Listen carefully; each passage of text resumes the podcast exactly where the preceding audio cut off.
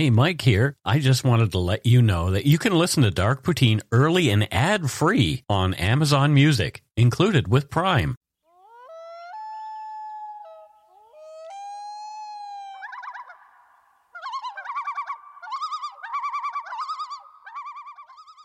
Oh, wow. Look at that. It is time for another episode of Dark Poutine. We are the Dark Poutiniest. This is Matthew Stockton over there, and I am Michael Brown. You pointed at me when you said that. I did. We haven't recorded in a few weeks. Have you missed me like the deserts miss the rain? Yes, I do know that. Anyway, yeah, let's get on with it. This is an interesting one, and at the end of the show, you pointed something out to me while we were sort of chatting that I was really surprised by, but we'll get to that. Okay. The views, information, and opinions expressed during the Dark Poutine podcast are solely those of the producer and do not necessarily represent those of Curiouscast, its affiliate Global News, nor its parent company, Corus Entertainment. Dark Poutine is not for the faint of heart or squeamish. Our content is often intense and some listeners may find it disturbing. We're not experts on the topics we present, nor are we journalists. We are ordinary Canadian schmucks chatting about crime and the dark side of history. Let's get to it. Put on your toque, grab yourself a double-double and a Nanaimo bar. It's time to scarf down some Dark Poutine. You are responsible for obtaining and maintaining at your own cost all equipment needed to listen to Dark Poutine. Dark Poutine can be addictive. Side effects may include, but not be limited to, pausing and questioning the system, elevated heart rate, pondering humanity, odd looks from colleagues as you laugh out loud at work, family members not into true crime worrying about you. Positive side effects may include some perspectives and opinions that you disagree with, as well as some wokeness and empathy. If you don't think Dark Poutine is for you, consult your doctor immediately.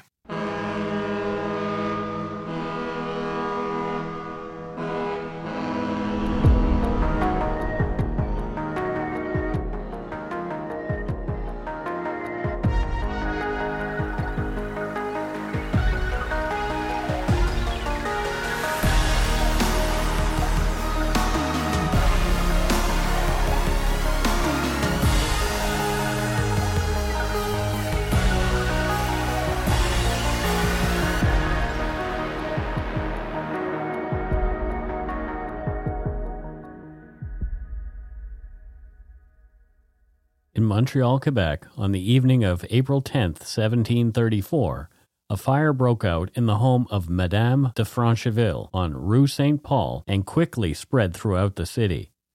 Raging for hours, it destroyed over 46 buildings, primarily residential homes, and the Hôtel-Dieu, a hospital that provided medical care to soldiers and people who were too poor to care for at home. There were rumors that Madame de Francheville's Portuguese-born black enslaved servant, Marie-Joseph dite Angélique, had started the fire as an act of rebellion on learning she was to be sold and sent away from her lover, a white man named Claude Thibault. Angélique was arrested and subsequently tortured until she confessed to setting the fire. She was then convicted of arson and hanged on June 21, 1734. The fire significantly impacted Montreal's development and led to the creation of new building codes and fire prevention measures. The event remains integral to Montreal's cultural and historical heritage and yet another dark spot on Canada's history. Some have called Angélique a heroine, others a scapegoat. Unfortunately, the truth of the matter is lost to time. This is Dark Poutine episode 264, Montreal is Burning, Angélique and the Fire of 1734.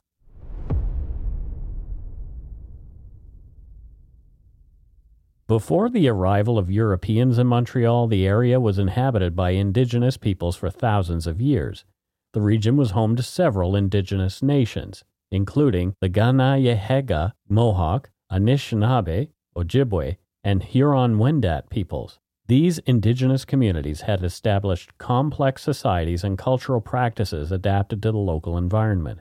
They had their own languages, spiritual beliefs, and social structures, and relied on hunting, fishing, and agriculture for their subsistence.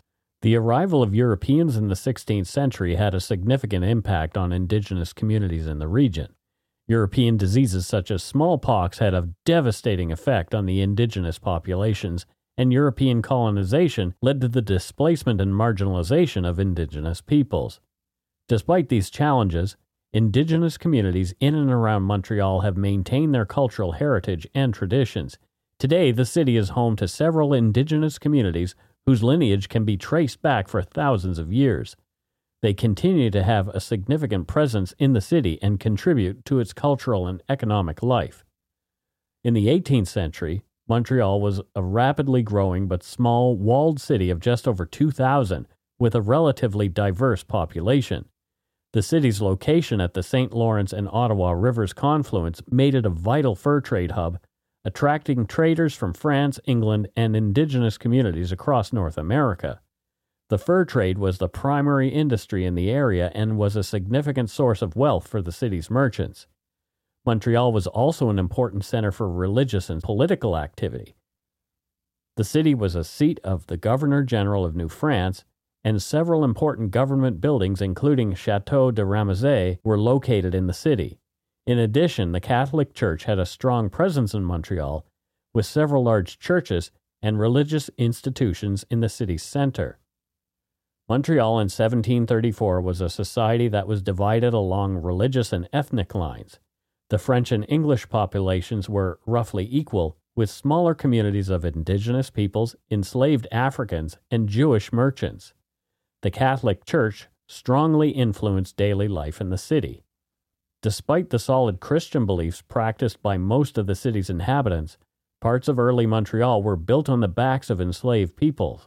Slavery in Canada in the early 1700s was present, but relatively limited in comparison to other European colonies in the Americas. Owning enslaved people was primarily confined to the French colonies of Quebec and Acadia and used principally to support the fur trade and agricultural industries.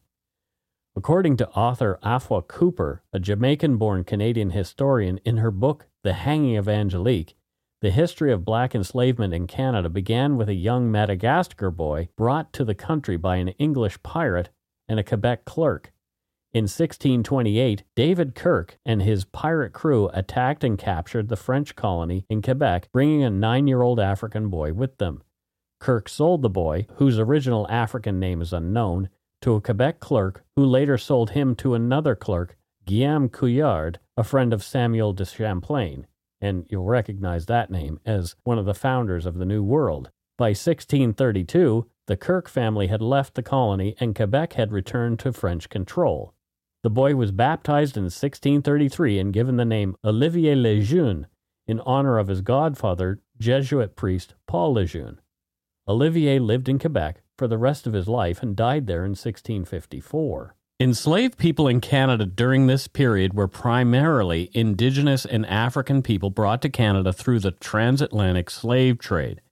Many of these individuals were forced to work in the fur trade, where they were employed as laborers, hunters, and guides. Others were used to cultivate crops, such as tobacco and hemp, in the agricultural regions of Quebec.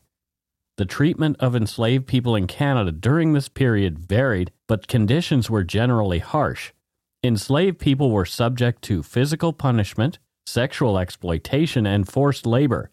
They were also denied fundamental rights and freedoms and considered their owner's property. Mike, I think potentially a lot of listeners our age or up will be surprised that Canada actually had slavery. Right, because we were inundated with things about the Underground Railroad and how Canada should be proud of what we did to help escaping slaves from the United States, but we conveniently ignored the fact that we actually did have slavery here for several centuries. Until about the 1830s. Yeah. It was just never taught. And Canada, the Canadians who did do the Underground Railroad should be proud. Of course. But this is a fact of the history of our country that somehow was left out for us. For I don't know if millennial or Gen Z get taught it in school. Right, but, they probably do. But we didn't. Yeah. Yeah. Right? So I bet there's at least a few people listening going, I had no idea we actually had sanctioned slavery in Canada. We approach this from our Generation X lens. So we can't do it from that any other way. No. So, but we're learning. We're still learning. We're down with the kids. You know, I just think of that Steve Buscemi meme with his, you know, when he's dressed like a teenager with a skateboard over his shoulder and it's like, hello, fellow teenagers. Oh, dear. One of those enslaved people was Marie-Joseph dite Angélique, who came to be called simply Angélique. As record keeping was sparse during Angélique's short life, especially regarding enslaved people, little is known about the young woman's life. Angélique's exact birth date is unknown. However, it is believed that she was born on the Portuguese possession of Madeira in 1705. According to author Afua Cooper, Angélique's journey across the Atlantic likely took her from Portugal to the Low Countries, Flanders or the Dutch Republic, and then to the English colonies in New England or New York before finally arriving in New France. By the time she arrived in Montreal in 1725 at the age of 20, she had already been sold at least twice and had lived several places on both sides of the Atlantic. It is unclear how she came to be enslaved or whether she was born into it. However, it is believed that she was sold to a Flemish man named Nicus Bloch while in Portugal. In approximately 1725, Angélique was purchased by François Poulin de Francheville, a prominent businessman in New France, who brought her to work in his home in Montreal for he and his wife, Thérèse de Couagne. You know, I'm a classical libertarian small L that has a lot of focus on individual freedom. Right? Sure, yeah. Like we've had a lot of discussions, right? Like I get my back up on lots of things. Yeah, for sure. So I cannot understand how people have ever felt the right to enslave other human beings. Yeah. Right? Like I think most people in the country right now probably agree with that, but I'm sure some disagree with it. Oddly, there's still human trafficking out there. Mm-hmm. But this to me is just the ultimate evil. Yeah. Well, a lot of times because they were people of color or indigenous peoples, they were seen as other or less than for some reason. I don't get it. Yeah. That sounds stupid, but I don't. Like, how can people do this to each other? That's a good question. They convince themselves somehow that it's the right thing to do.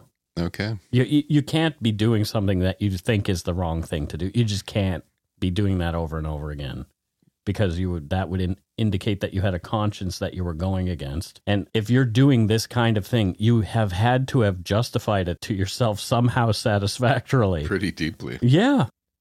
Francois Poulin de Francheville was born on October 7, 1692, was a merchant, and a member of the Montreal bourgeois. He was an entrepreneur involved in the fur trade and the St. Maurice ironworks. He also served as a seigneur. Seigneurs were the individuals who had been granted a fief by the French crown, which included associated rights over persons and property. These individuals were typically nobles or merchants. The English equivalent would be baronet. Francheville's wife, Thérèse de Couagne, had been born in 1697 to a wealthy family of merchants and landowners. When Francois and Thérèse were married on November 27, 1718, it was in front of the governor of Ramezay and all the elite of Montreal. According to parish records, the couple had at least one child named Marie-Angélique, baptized on October 3, 1719. However, a later census indicated no children in the home, so it's presumed that the little girl had passed away. When 24-year-old Marie-Joseph dite Angélique came into the employ of the Francheville home under Thérèse's supervision, she was responsible for the upkeep of a prosperous household, which involved performing various domestic tasks such as cleaning, cooking, doing laundry, and running errands. Between 1731 and 1732, Angélique had children fathered by another enslaved person named Jacques César, who belonged to the merchant Ignace Gamelin. Unfortunately, all of the children died at a young age. Eustache, baptized on January 11, 1731, passed away a month later on February 12. In May of the following year, Angélique gave birth to twins, but the boy, Louis, died the next day, and the girl, Marie-Françoise, passed away 5 months later. It is unknown whether the relationship between Jacques César and Angélique was voluntary or enforced by their owners.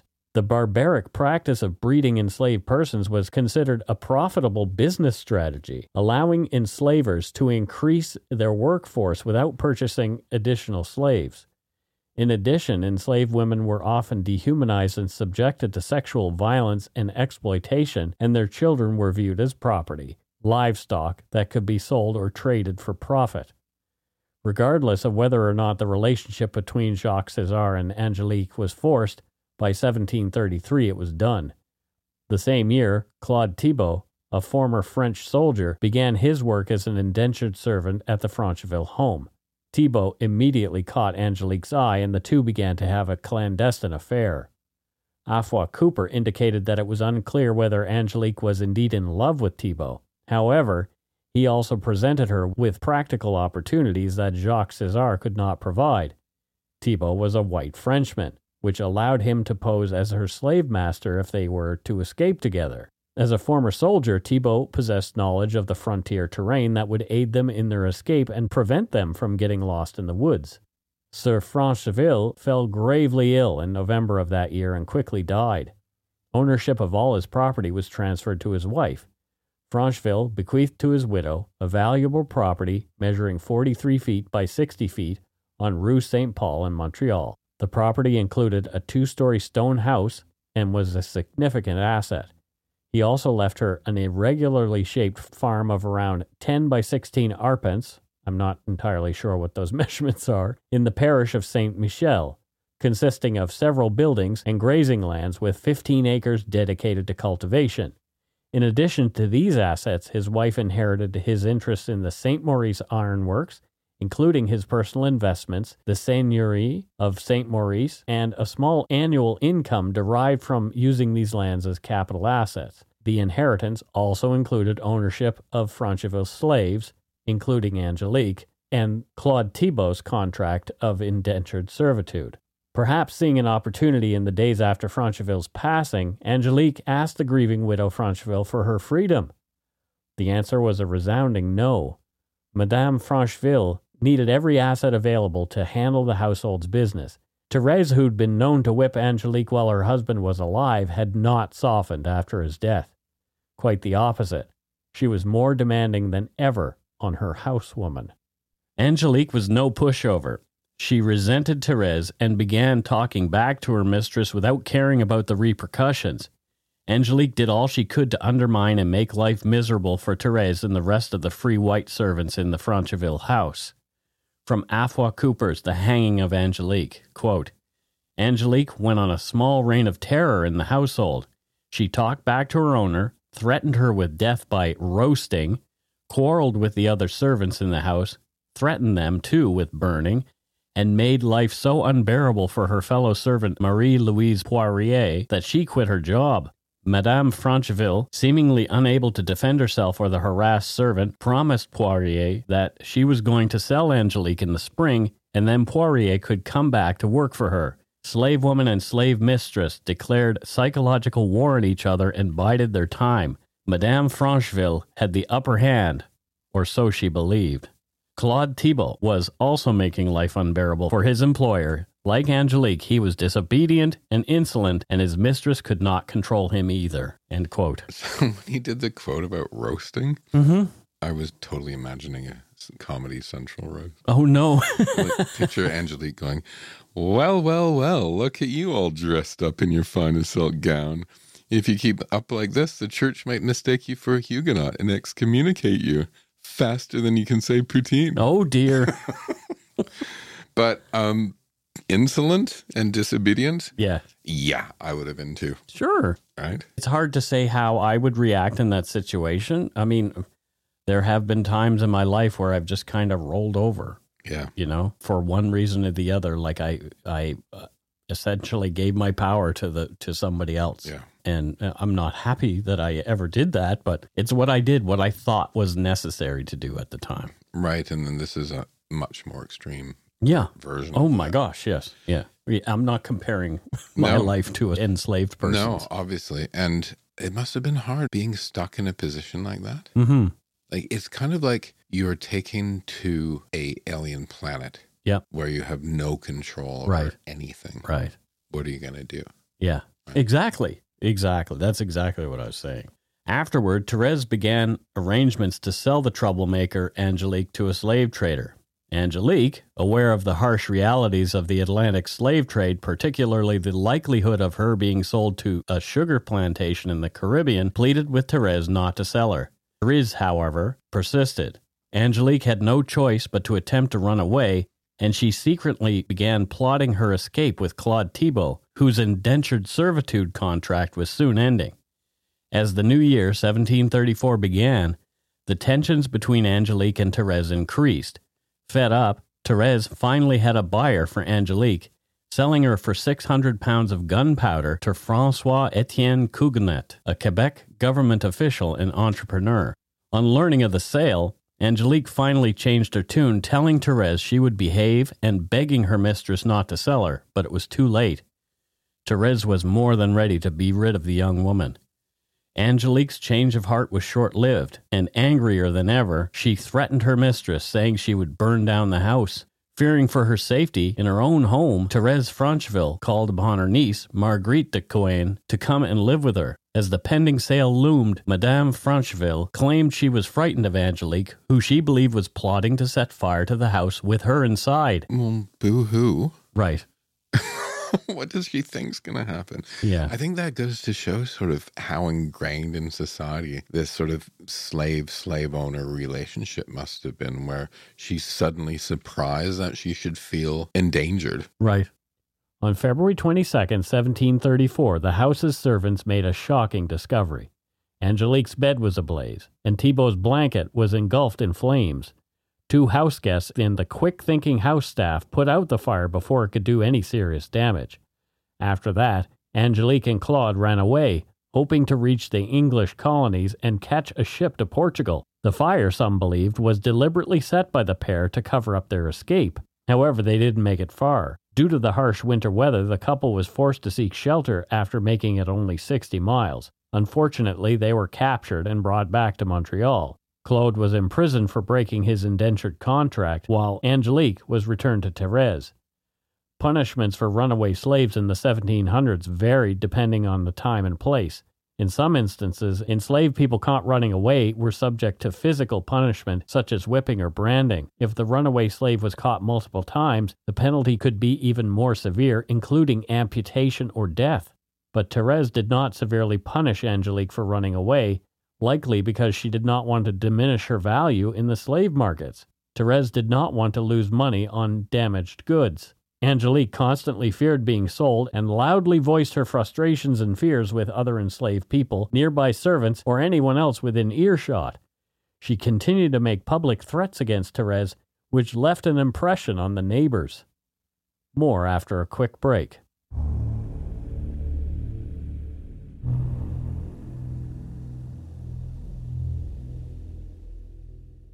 And we are back. Matthew, what are your thoughts on Angélique and the burning of Montreal thus far? Well, I was thinking a little bit more about why slaves didn't revolt in Canada or any other country, like a total uprising, because there were a lot of people, right? Right. And I think it's easy for you and I to sit here going and think, hey, why didn't they do it? Yeah. And if you think about it a little bit more deeply, like the slave owners probably had lots of tactics around psychological repression and control and physical, right? And the slaves would have been denied access to any sort of education or materials and not able to congregate, to plan, probably. Well, punishment usually happened for offenses like talking back or escape. Right. The punishments were usually doled out in front of all the other slaves on the property. Right. So that psychological warfare. Right. Like so, and for example, if you see somebody else getting their hands or foot cut off, you are probably less likely to react in a way that is going to get you into that kind of trouble. And there's probably a level of hope. Hope of maybe someday I'll be freed, and if I misbehave, it will never happen. Or which is sick. Right. That's the sickest thing. Right? Or on the other side, it's resignation. Yeah. This is the way it is, and there's nothing that I can do. Yeah. The day of the fire, April 10th, 1734, was unusually mild. The streets of Montreal were bustling with people making their way home after attending evening prayer. Thérèse de Francheville, owner of Angélique the Slave, was among them. Meanwhile, two young girls played in the muddy street under the watchful eye of a sentry in front of Hôtel-Dieu. A young indigenous slave named Manon kept an eye on them while visiting with Angélique, who was waiting for her mistress to return. At 7:00 that evening, the sentry sounded the alarm. Fire! The hospital bell soon followed suit, ringing out through the city. A fire had erupted on the south side of Rue Saint-Paul and spread quickly. Despite the best efforts of law enforcement, the fire was too intense for the men to get close to it. The streets, already muddy from the thaw, soon became impassable. People sought refuge at Hôtel-Dieu, but soon the fire spread to the hospital, leaving many homeless and panicking. In less than 3 hours, the fire destroyed 45 houses, leveled the Hôtel-Dieu, and left hundreds of people without shelter. With the ashes still smoldering, the city's leading merchants wasted no time making their way to the registry on Rue Notre-Dame. Pierre Lestage was among them, recounting to the clerk his harrowing experience of the fire and staggering losses he had sustained. As the wealthy recorded their damages, they knew that registration was vital to protect themselves from potential lawsuits by their associates in France or elsewhere in the vast territory of Nouvelle France. Even public employees had losses to declare, with the notary Gaudrin de Chevremont bemoaning the loss of accounts, invoices, and other vital documents. The king's prosecutor, François Fouché, also suffered setbacks in his lawsuit against a creditor due to the loss of important papers, and the king's treasurer, Béret de Essars, lamented the loss of funds used to finance the king's projects and expenses in the garrison city. Meanwhile, the poorest residents lost everything and had nothing to protect or declare. The highborn were distraught over the loss of their luxuries, including one lady whose daughters were left without dresses and unable to maintain their social status. Engineer Gaspard Joseph Chosegro de Lery meticulously assessed their losses and prepared a detailed list for the king, including the reconstruction costs for their hospital, chapel, and convent. So I read the script this morning. Yeah. And wrote some notes. Yep. And was talking about, well, it was karma and the entire city deserved it. And yeah. If you build a society on the backs of slaves, and this was... So you came at it from a judgy place. Judgy. And then I was like, well, but maybe not everybody in the city was in agreement with slavery. Mm-hmm. And it's hard because my first visceral reaction was karma. Yeah. Like, good. I'm glad it happened. Tough bananas. Right. Yeah, your daughter's dresses were destroyed. Tough bananas. Yeah, or this whole city burnt down. Screw you. You deserved it because you had slaves. Yeah. Right? But then I'm like, well, maybe I should temper that because I can't just cast judgment on everyone that lived in Montreal back then. Yeah, exactly. Right? Local criminals, of course, took advantage of all the confusion, looting homes or scavenging abandoned items from the streets. Even the smallest items, such as pins or shoe buckles, intact or not, were valuable, as any metal object could be traded, sold, or melted down for a profit. The civil authorities turned to the clergy to deliver a stern message from the pulpit, urging Montreal citizens to come forward with information about the guilty parties. Those found possessing stolen items would be held accountable, not just in the eyes of the law, but also in the eyes of God. Several individuals, mostly impoverished, were arrested and accused of the crime.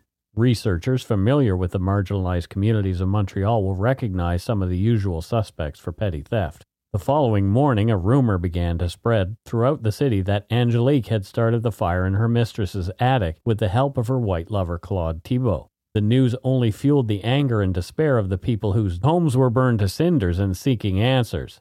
With the weight of public rumor against her, Angélique was arrested in the Garden of the Paupers at the Hôtel-Dieu and thrown into the king's jail. Meanwhile, the other suspect, Claude Thibault, had fled and remained at large. He was never found. An edict by King Louis XV had banned the presence of lawyers in Nouvelle France, leaving Angélique to defend herself without any legal assistance. Angélique was brutally interrogated repeatedly to obtain her confession to the arson. She steadfastly maintained her innocence, claiming she was not responsible for the fire. But Marie dite Manon, an Amerindian slave, declared to have heard Angélique say she would have her mistress burn. Over the next 6 weeks, the legal proceedings against Angélique progressed. and she didn't have a chance. Well, she wasn't even recognized as a human being. Right? So, yeah. So there'd be no chance at all, would there? No. During the trial, Angélique was subjected to intense interrogation with over a dozen confrontations and 4 official interrogations. Despite the intimidating tactics employed by the court authorities, she remained steadfast in her claim of innocence. Over 24 witnesses were called, 23 of whom stated that they believed Angélique had set the fire because she told them she would do so at one point or another. The turning point in the trial came on May 27th when a 5-year-old girl named Amabel, who lived near Thérèse's house, testified that she had seen Angélique carrying burning coals into the attic just before the fire broke out. Amabel even pointed out the coal shovel Angélique had used. Angélique, defending herself, was incredulous and cried out, "My little Amabel, come here by me and tell me who it is that told you to say this. I will give you a morsel of sugar." Despite the young age of the witness, the judge deemed her testimony valid enough to move Angélique's trial to the next, more serious phase. Angélique was interrogated twice more, this time in the criminal seat, a low bench that allowed her interrogators to tower over her. This was a mandatory step in every trial for a crime punishable by death. Despite these interrogations' extreme and intimidating nature, Angélique continued to protest her innocence. After weeks of grueling testimony and questioning, the judge delivered the verdict on June 4th. Angélique's fate was sealed. She was found guilty and sentenced to death. The judge, however, was not satisfied with simply condemning her to die. He wanted to extract more information before she met her end. He hoped subjecting her to torture would force her to name her supposed accomplices, if there were any. The judge wrote, "After having carefully examined the case made against the accused, I find that the said accused is sufficiently guilty and convicted of having started the fire in the house of widow Francheville, which caused the conflagration of part of the town. For punishment, I judge that she be condemned to make honorable amends and to have her hand cut off, and that she be thrown alive into the fire in a place in this town deemed most appropriate, after being subjected to torture, in order that she name her accomplices, and that the judgment of the one named Thibault be delayed until the said accused has suffered such interrogation." And remember, he was never caught. The severity of the sentence was somewhat lessened when the case was appealed to the Conseil Superior on 12 June, which changed the punishment slightly. She was to be transported in a garbage cart to the church, where she was to confess her guilt publicly. Afterward, she was to be tortured and hanged before her body was burned. I think a somewhat lessened sentence is kind of dancing on the head of a pin there. Right. It? So instead of like having your hand cut off and then being thrown alive into a fire, we're going to kill you first. That's pretty much the only... Torture you and then kill you first. Right, yeah. Exactly. The form of torture used on Angélique was called the boot, or alternatively, the Spanish boot. The boot was a method of torture used in the Middle Ages, particularly in Europe, to extract information or confessions from prisoners. The boot was made of iron or wood and had a narrow cavity inside where the victim's leg was inserted. The device was then tightened with screws or ropes, and wedges were driven between the device and the leg. The wedges were driven gradually one by one with increasing force until the bones were shattered and the flesh was crushed. The process was excruciatingly painful and could take hours or even days to complete. Boot torture was used as a form of punishment for crimes such as theft, treason, and heresy, as well as a means of extracting information or confessions from prisoners. It was also used to punish slaves who attempted to escape as a deterrent to others. Angélique's torture was carefully documented. Quote, "In the tight boot, the said accused stated that she knows no other person and that it was not her. A wedge was inserted, and she said, 'I want to die. It is I and no one else.' With the second strike, she stated that she preferred to die, that no one assisted her in setting the fire. With the third, she repeated the same. With the fourth, she asked to be hanged, that it was her alone. Following which, for the extraordinary, we had a second wedge inserted and struck. With the first strike, she said, 'Put me to death.' With the second strike, she said, 'It's me alone.' With the third, she said, 'Hang me, it's me.' And with the fourth, she said, 'It's me, with a grilling pan, and no one advised me to do it. It was a thought, an evil thought that came to me. The accused was then unbound and made to sit. We interrogated her as to whether it was not true that she set the fire to the said house of Dame Francheville in concert with another person. She stated that no one aided or advised her, that it was her own doing. It is I, sirs. Put me to death. I have no accomplice. End quote. Horrible.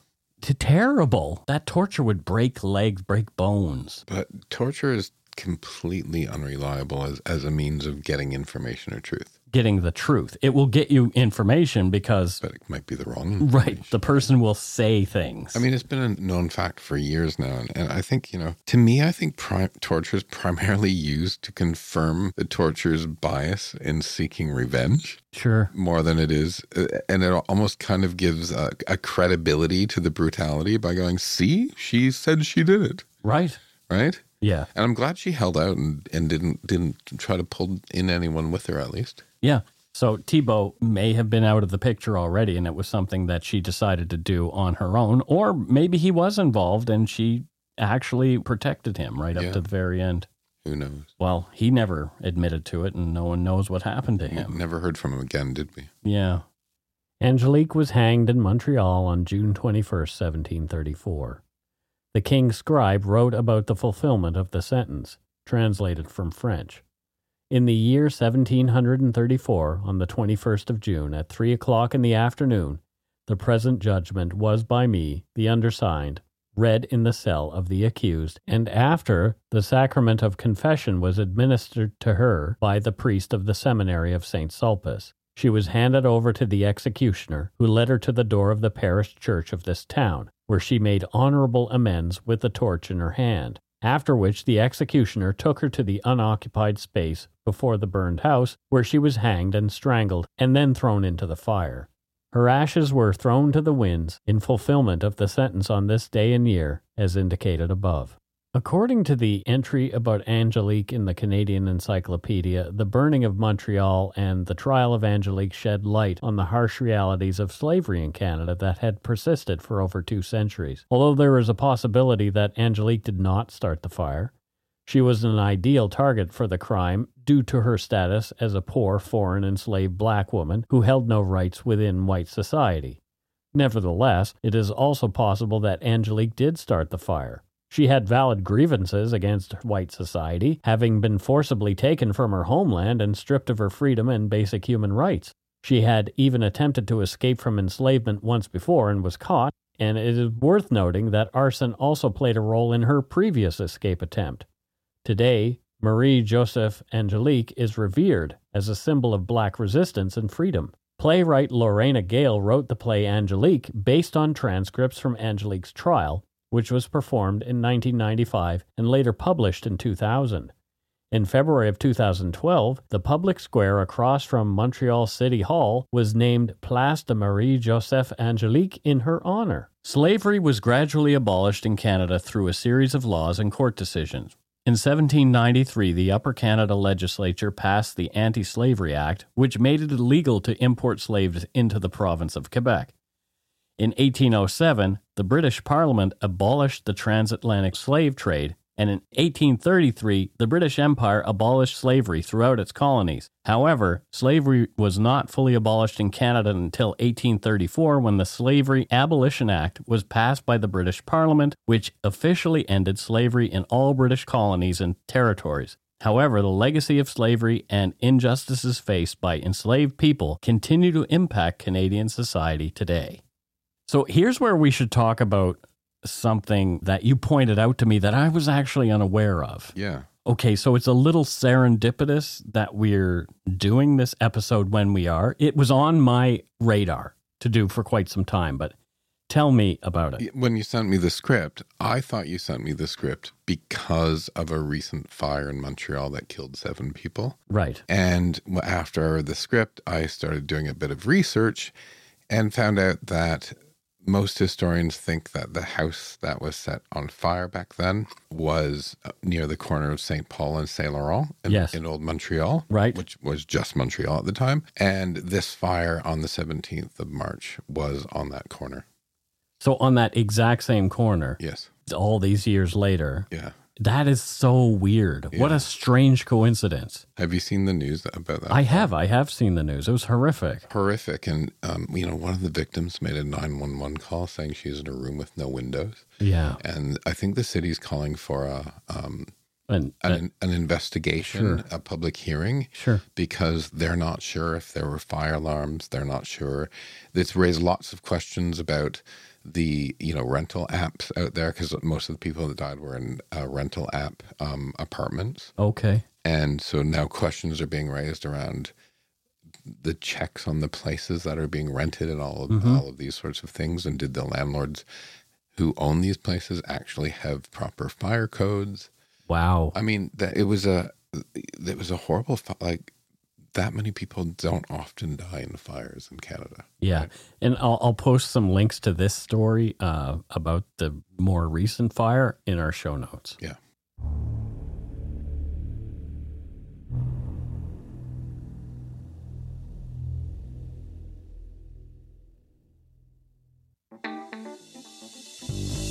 That's right. It's time for voicemails. You can leave us a message at 1-877-327-5786 or 1-877-DARK-PTN. We'd love to hear from you. Let's see who called us this week. All right, let's get on with voicemails. And our first one, I do believe, is from a longtime friend of the show, Great Big Pete. How about that? Look at this. Let's listen to what Great Big Pete has to say. Hey, friends, Great Big Pete here. Wait a minute. I can call you that, right? I didn't just make it weird, did I? Anywho, Mike and Matt, I'm calling about your spy episode. I'm also calling from in front of the plaque where the Gushenko residence is here in Ottawa. It's a lovely, cool day today. And there's tons of Cold War history in this town. Holy crap, is there ever a lot of it. Anyways, you talked in this episode about the distant early warning line, or the DEW line. Fun fact, my granddad actually worked as a flying officer during the Second World War, and he flew out of Torbay, Newfoundland, and he was a radar operator on the Cansos and Catalina aircraft, keeping our country safe from the Nazi U-boat.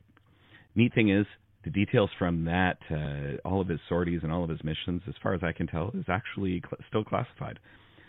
Anyways, later on in his career, he was wing commander here in town, and he designed the DEW line radars and also the base plates that they sit on. So that's a little part of history that you just reminded me of. So thanks for all the good shows, and keep it up, and go shit in your hat, please. I'm sorry. And give Steve my love. Who is a good dog? Yes, you are. You are a good dog. Yes, you are, Stevie. Steve's a good dog. So Great Big Pete is back again. I love when Great Big Pete calls in. Great Big Pete has a great voice. He really does. He's got the perfect voice for calling in and giving little blurbs of information and then saying nice things to your dog. When you were playing that, I just randomly Googled Great Big Pete. Okay. And the first hit was, Great Big Pete is a Canadian singer-songwriter who's pretty terrible at the best of times. He is also an unsolicited telephone interview enthusiast. Oh, no. Now, I don't know if this is the same Great Big Pete. Where are you finding this? Where is this? I just Googled it. It was the top hit when I Googled. Wow. I just Googled. So I don't know if it's the same Great Big Pete. If it is the same Great Big Pete, I will listen to the music. And yes. I'll tell you if it's terrible at the best of times or not. And if it is you doing unsolicited telephone interviews, we like your voicemails. Yes, we do. We really do. We appreciate it. So call back next week and tell us if it's that, if you do music. Yeah. I want to know. I'm interested now in finding out. I want to know. And I'm wondering if that review of Great Big Pete was written by Great Big Pete. It sounds like Great Big Pete wrote it himself, which is fun. So I really want to know if you're the same Great Big Pete. If not, that's cool. We still love you. Yeah. But let us know. Regardless. Yes. Let's listen to another voicemail. We've got 3 this week. So here's another. Hey, dudes, what's crack-a-lackin'? Big T here from the province of sunny Alberta. I talked to you guys a couple of years ago when I was driving my combine through my wheat field. But hey, long-time listener, it's good to catch up for you. But I was just wondering maybe if you play a couple or look into a couple cases up here in Alberta, mainly Edmonton, the Melissa Latane case and the Punky Gustafson case. That was back in the mid-'80s, but if you have a look at both of those, I'd be look forward to hearing them on your show. So have a great day, and go take a crap in your cap. Peace. There you go, another great voicemail. I want to know, so I used to sit in the combine with my grandpa. Yeah. And there, I think in the 70s, there are probably smaller combines. Mm-hmm. And in Alberta, I'm picturing him having a massive combine. Yeah, like Jeremy Clarkson sized from Clarkson's Farm. I know you don't like Jeremy Clarkson, so this is the only thing recently that I've seen. That came up on a flight yesterday. Oh. I was sitting beside us talking about that. Have you seen Clarkson's Farm? Yeah. It's actually quite good, and it humanizes Clarkson in a way that you might be pleased with. But anyway... You don't have to watch it. But thank you for calling in. Mike, have you talked? And those cases are on my list to do. Okay. Punky Gustafson was a little girl who was murdered. So I kind of struggle. I'm not so familiar with the other one, but it is. I have put it on my list. But I struggle with kids. Both Matthew and I struggle with talking about children being murdered. So, but at the same time, there are some fascinating facts around that case that do make it quite compelling. Yeah. So, yeah. Thank you for calling. Yes, thank you. And I'm not going to give you a job because you're farming and you're in a combine. Yeah, exactly. And that's an important job. That is an important job. All right. And we know Great Big Pete is a terrible singer. Well, maybe. Maybe. We want to know. Exactly. And I don't think it's singing. I think it's just music. Oh, music. Oh, okay. Well, here we go. Here's another voicemail. I love your message. Hello, Mike and Matthew. I'm Stephanie calling from Thunder Bay in the province of Ontario, as you would say, Mike. I'm a long-time listener, first-time caller. I've been following your podcast from the very beginning. Your show is the highlight of my week. And in the summer, when on road trips, I'll listen to my favorite episodes to get me through the long drive back home to Ottawa. What makes your show so great is the sensitivity you show towards the victims and the victims' families, as well as your playful banter. Both of your voices are so calming, and I have been known to fall asleep listening to you, thankfully never while driving, though I can't say the same for my passengers. Thank you both for all that you do, and from the bottom of my heart, also, super curious what Matthew thinks I do for a living. Thank you very much, and have a wonderful day. Bye. Okay, so there you go. Somebody wants to know what she does for a living. I know exactly what she does. What is it? She lives in Thunder Bay. Okay. Have you seen the movie Stardust? Yeah, I did, and I quite liked it. Where they have the airship. It's like a Neil Gaiman story. Yeah. Yeah, they have the airship. Yep. And they collect lightning. Oh, so she's a lightning collector in Thunder Bay. Yes. Oh, that's lovely. Yeah. What a lovely thing to be. Yeah, and if you haven't seen that movie, see it. It's one of my all-time favorites. It is a great film. Yep. It's fantasy. Yep. But it is one of those kind of, like, the story is so compelling. It's a must-watch. Yeah, so lightning collector. There you go. Mm-hmm. Very nice. Appropriate place to be doing it. Oh, 100% appropriate. That's it for this week's voicemails. Again, you can leave us one at 1-877-327-5786 or 1-877-DARK-PTN. We'd love to hear from you, even if it is just to say hi and to tell us to go shit in our hats. If you're stumped for what to chat with us about, a quick story is welcome. All righty, it is time for us to thank our patrons. And this week, we have, first up, Kate Coast, and Kate is from Los Angeles, California, home of the Los Angeles Angels and the great pitcher hitter Ohtani, Shohei Ohtani. I've been watching a lot of baseball because I got Sportsnet, okay. And Shohei Ohtani is fantastic. What a great baseball player. Anyway, Japanese guy, great guy, very cool. So sorry to sort of sideswipe. Do you like baseball? I don't. I haven't watched baseball in years, but I'm getting back into it. Fun. Yeah, I want to go to a Canadiens game with you. Here, Vancouver Canadiens at Nat Bailey Stadium, and maybe we can organize something where some listeners can come and hang out with us at a baseball game. Nat Bailey, is that named after the guy that started White Spot? White Spot, and yes, and Triple O's. Yep, same guy. Okay. So Kate Post is from Los Angeles, and what does Kate do there in Los Angeles, Matthew? With a name like Post, I think she's a journalist. Okay. Yeah. See, I think Los Angeles, when I think of Post, I think she's in post-production, perhaps an editor, a movie editor or something like that. But okay. Let's split the difference. Okay. She's an editorial editor. Okay. There you go. That's fun. Yeah, so she's the last bastion of the free press. Oh, yeah, there's a lot of nonsense going on around the press. Like all Kate Post makes sure that there's balanced opinions and facts. Right down the middle. The type of journalists we want. Yes, thank you, Kate Post. Balanced opinions, facts. Facts. Not alternate facts, not but actual facts. Not fact-ettes. Factettes. Facts light. Anyway, we have a new prime minister, which is amazing. And she is from London, Ontario, Matthew, your old stomping grounds. And her name is Autumn Buckingham. Autumn Buckingham. What a great name. Autumn Buckingham. I was in London, Ontario yesterday from when recording this episode. Sure. Yeah. Yeah. So she's a prime minister. She is, which I'm so grateful that someone came in at that level. That means a lot. That's like a superstar level. That is. So, I mean, with a name like Buckingham. Yes. I think she's beyond prime minister. She's queen. She's royalty. Yeah, royalty. We're talking some Dark Poutine royalty here. Well, you know, Autumn Buckingham, London, I think she's royalty. So what if she's royalty, I guess she doesn't have a job because that's the job.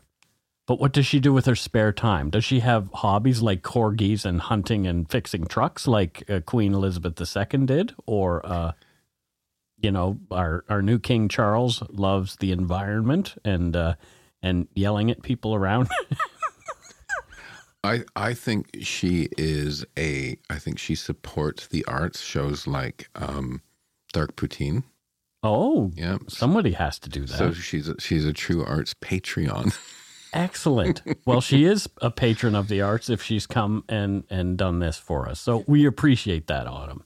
Thank you. And I'm sitting here wondering where she lives. I was just there, so I'm like, I wonder where she lives. I know where she lives because her address is. But here. We aren't gonna. No, we aren't gonna say. We don't dox our listeners. Well, I'll look later and I'll see if she lives close to my brother or my mom. There you go. Okay. Thank you so much, Autumn. Next we have Kirsten Davis, and Kirsten is from a place with the coolest name ever, Cool, California. COOL. Cool. Is that a real place? That is a real place. Cool. Wow, Cool, California. Where are you from, man? I'm from Cool, California. Listen to me trying to be like, that's how somebody cool would talk. That is not. Maybe in the 60s. Maybe. I don't know. Anyway, so what does Kirsten Davis do in Cool, California? Nothing. Matthew? She just chills out. She's just chilling and cool. She's way too cool for a job. Too cool. Too cool for school. Oh, there you go. Does she have any hobbies? I always like to give somebody a little something. She's got to do something. What does she do? Yeah, for a hobby.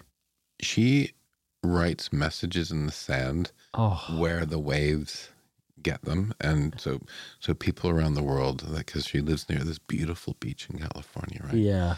So people around the world who have visited there, if they have a loved one die, they send her a message to the loved one, and she writes them during the lower tide, just for them to be there for a minute, just like life itself. It's so ephemeral. And to be washed away. Wow, so that's lovely. That's what she does for a living. Well, thank you, Kirsten. You're serving a great service to the people who really need it. Yeah.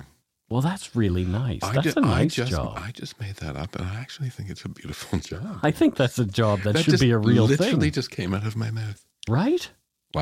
Wow. I think maybe that is a job that I would do. I think our friend Art talks about, like, writing messages in the sand to himself. And he's a good egg. We're moving on to PayPal donut money donors, and we had one this week, and that her name is Joanna McLeod, and Joanna says, "Go take a poop in your toques," from Joanna McLeod in Barrie, Ontario. Joanna, we know Joanna. Do we? Yeah, I think she's in the yard. Yeah, Yumber Yarder. Thank you, Joanna. Yeah, so we're always happy when we have a Yumber Yarder. And when I think Barrie, Ontario... What do you think when you think Barrie, Ontario? Well, that's where my friend, not to bring things down... but here I go. Not to bring things down, but my friend Mike passed away in Barrie, Ontario. But his sister, if she still owns it... she owns a sports bar in Barrie, Ontario. Oh, yes. Yeah, called The Locker Room. The Locker Room in Barrie, Ontario on 201 Cundles Road East. Okay. Yeah, so if you go, and if Dana is still the owner of that bar, just tell her Mike Brown says hi, and she'll probably poo her pants. But, well, she was like my sister. You know, that's how close we were. I mean, Mike and I were close. I was close with her family, her mom and dad. So she's the only one left. Her mom's gone, her dad's gone, and her brother is gone. Mm. So just if you go to the sports bar, which is The Locker Room in Barrie, Ontario, tell Dana that Mike says hi. Mike Brown says hi. So Joanna owns a dance studio, in Barrie. So she's a dance teacher, and it's called the Cha-Cha Lounge. The Cha-Cha Lounge. Yeah. Wow, the Cha-Cha Lounge. That sounds fun. 1, 2, cha-cha-cha. 1, 2, cha-cha-cha. Well, someone's got to do it. 1, 2, cha-cha-cha. I would like to learn to dance, but I don't know if I have the agility for it. But it might help to improve my agility, because that's kind of how dance works, isn't it? You know, I would love to see you doing the flamenco with a skirt and whoosh. Well, why can't I be the dude in the... I guess I could be like top half the dude and then the bottom half the lady. I'd just like to see you doing total lady side flamenco. Sure. I think you'd be good at it, actually. I probably would have fun. Have you ever worn heels? I have. And? I look like a lumberjack stomping around. I'm not the most, I don't have the most feminine gait, like doing drag, but I have done it. I have done drag. Matthew's staring at me like, oh my God, here's something about Mike I didn't know. Like a performance, or just, you just... It was a comedy skit in which I did drag. Fantastic. Mm-hmm. So... long blonde wig, and I have little tight black cocktail dress that highlighted the part that shouldn't be highlighted when it's in a cocktail dress. And I've never done drag. Well, I mean, you don't have to be gay to do drag. Anybody can do drag. This is true. Yeah. Dame Edna. Was Dame Edna not homosexual? No. Oh, there you go. Yep. I just assumed. No. And you know what that does? Makes an ass out of you. And me. No. See, and you. And you. Thank you, Joanna. And keep doing that cha-cha-cha. Yeah, keep doing the cha-cha-cha. Thanks to all our patrons and donut money donors, past and present, for your generosity. It helps to keep the show going. You can become a patron of Dark Poutine at patreon.com/darkpoutine. For a one-time donation, you can send us donut money via PayPal using our email address, darkpoutinepodcast@gmail.com. If you don't already subscribe to the show, it would mean a lot if you did. You can easily find Dark Poutine on Apple Podcasts, Spotify, or wherever you listen to your favorite shows. If you haven't gotten yours yet, my book, Murder, Madness, and Mayhem, is available to order via a link on the Dark Poutine website. And speaking of darkpoutine.com, please check it out for show notes and other cool stuff. We'd appreciate it if you took the time to give Dark Poutine a like or a follow on Facebook and Instagram. Most importantly, thank you for listening, and tell your friends about us. Word of mouth is a powerful thing. And that is it for Dark Poutine. So until next time, don't forget to be a good egg and not a bad apple. Bye, everybody. Goodbye.